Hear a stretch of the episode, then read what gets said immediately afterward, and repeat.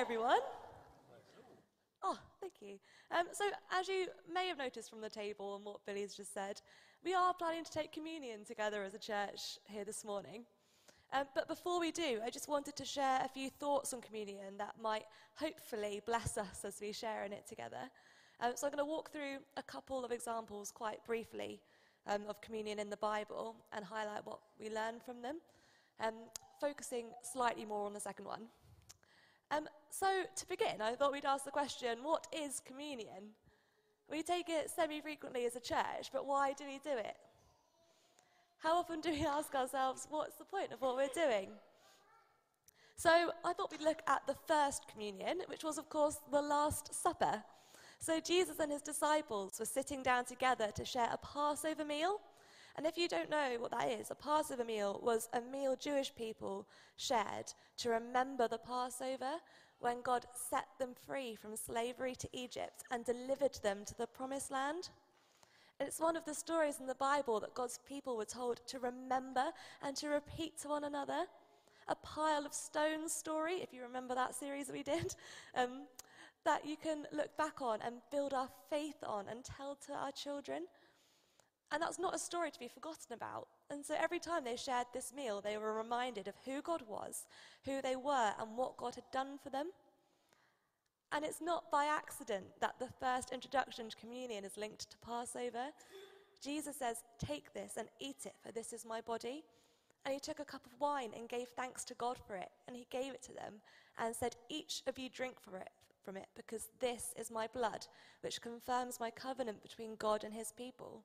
It's poured out as a sacrifice to forgive the sins of many. And mark my words, I will not drink wine again until the day I drink it new with you in my Father's kingdom. So, do you see how these stories are linked? In Passover, they celebrated how God had made a promise to their people, freed them from slavery, and delivered them to the promised land. And in this first communion, Jesus says he's confirming a covenant or a promise between God and his people. He will free them from sin that they're trapped in and deliver us to our Father's kingdom. And just like the Passover meal, we're meant to remember what God has done. If we consider ourselves Christian, it's because we believe that Jesus died for us to set us free and join us with the Father. And isn't that worth remembering? So when we take communion, this is our chance, just like the Passover meal, to remind ourselves of who God is, who we are, and what God has done for us, for all of us that count ourselves as his children. And isn't that all such good news? But a short while later, we get another description of communion in the Bible, this time after Jesus has died and risen again and ascended to heaven. In Paul's letter to the early church in Corinth, he writes this. But in the following instructions, I cannot praise you, for it sounds as if more harm than good is done when you meet together. First, I hear that there are divisions among you when you meet as a church, and to some extent I believe it, but of course there must be divisions among you, so that you who have God's approval will be recognized. But when you meet together, you are not really interested in the Lord's Supper. For some of you hurry to eat your own meal without sharing with others, and as a result, some go hungry while others get drunk. What? Do you not have your own homes for eating and drinking? Or do you really want to disgrace God's church and shame the poor? What am I supposed to say? Do you want me to praise you? Well, I certainly will not praise you for this.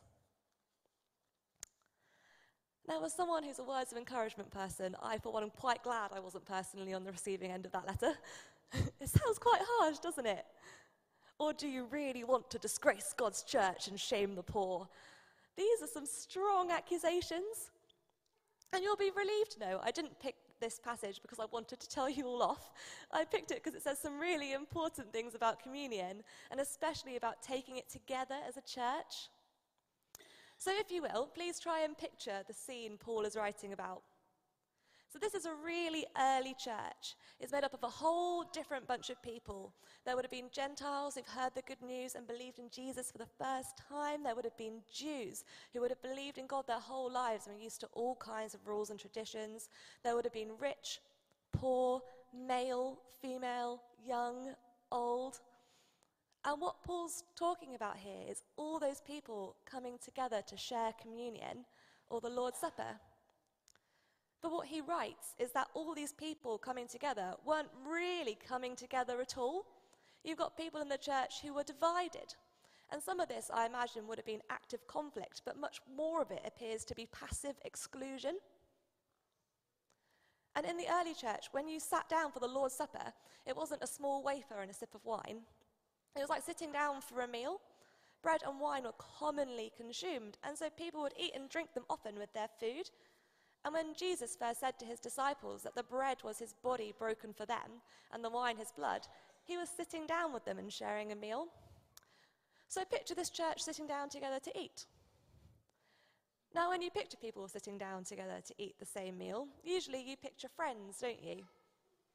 Or at least people who are friendly or getting to know each other.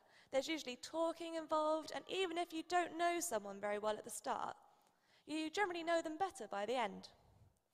And this isn't ordering different things in a restaurant where some people have steaks and others get a side salad because it's not quite payday yet. This is all the same prepared meal, the same loaf of bread and the same cup of wine. And yet, when this church came together to share in that, there were all these divisions, and the poor would still have only a little, and the rich feasted like kings.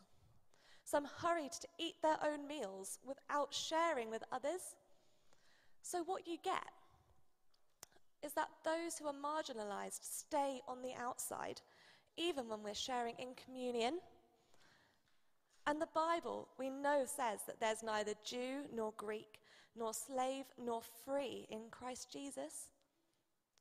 But actually, that doesn't mean everyone automatically gets on fine and are included, that there's no cliques or divisions.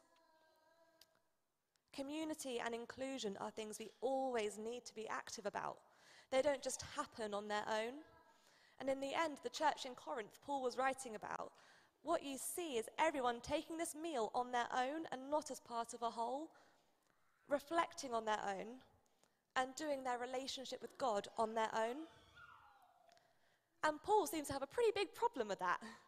The words he uses in this letter are so harsh. Do you really want to disgrace God's church and shame the poor? Ouch, Paul. He's not back any punches there. But he does it to make a point. Because while communion is about remembering what God has done for us individually, He saved me and He loves me, it's also about joining with others to remember that together and encourage each other and be God's church. We call it communion, communion. The clue's in the name. The Bible doesn't model people just going away and taking communion on their own at home. In fact, Paul says, Don't you have your own homes for eating and drinking? We take communion in church all together for a reason. And if you do it individually, then something very important is missing. But it's so easy to take communion at church just as if you were on your own. And I appreciate that for the last couple of years we've had to do a lot of things on our own, haven't we? Including large parts of our faith. But it's time now to come together again in whatever capacity you are able. The Bible says it is not good for man to be alone. And it's so true. Psychologically, loneliness is so damaging. People are so much more likely to thrive in community than we are on our own. And even in the way we talk about Jesus, we have a habit sometimes of making the gospel quite individual. We say things like, Jesus died for you so you could be saved and live with him in heaven. And it's true, but it's not the whole story, is it? Jesus calls the church his bride, the whole church together and he calls us together into partnership with him to bring his kingdom here. He calls us into community. And just like how in the Passover meal, that was a people who claimed their identity as God's people together, when we take communion, we are not just to, supposed to remember what God has done for us individually, but actually the bigger story that this is God's plan to make the whole earth new and we as his people are part of that.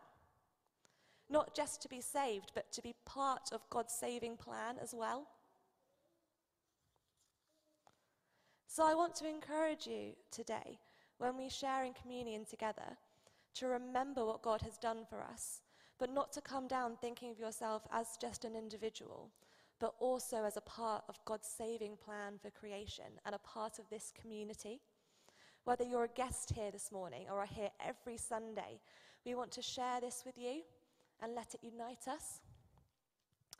So please, if you're comfortable, grab one or two people around you to share communion with, or keep an eye out for those that might need welcoming in and might need help coming together. And if you're not comfortable coming into contact with people, that is totally okay. Um, we're not going to force you. But I just want to encourage us this morning to let this be something that we do together without division. That we would know we are part of something bigger than just us and let that unite us with one another as something we share. Billy's going to lead us through communion now, so please join us.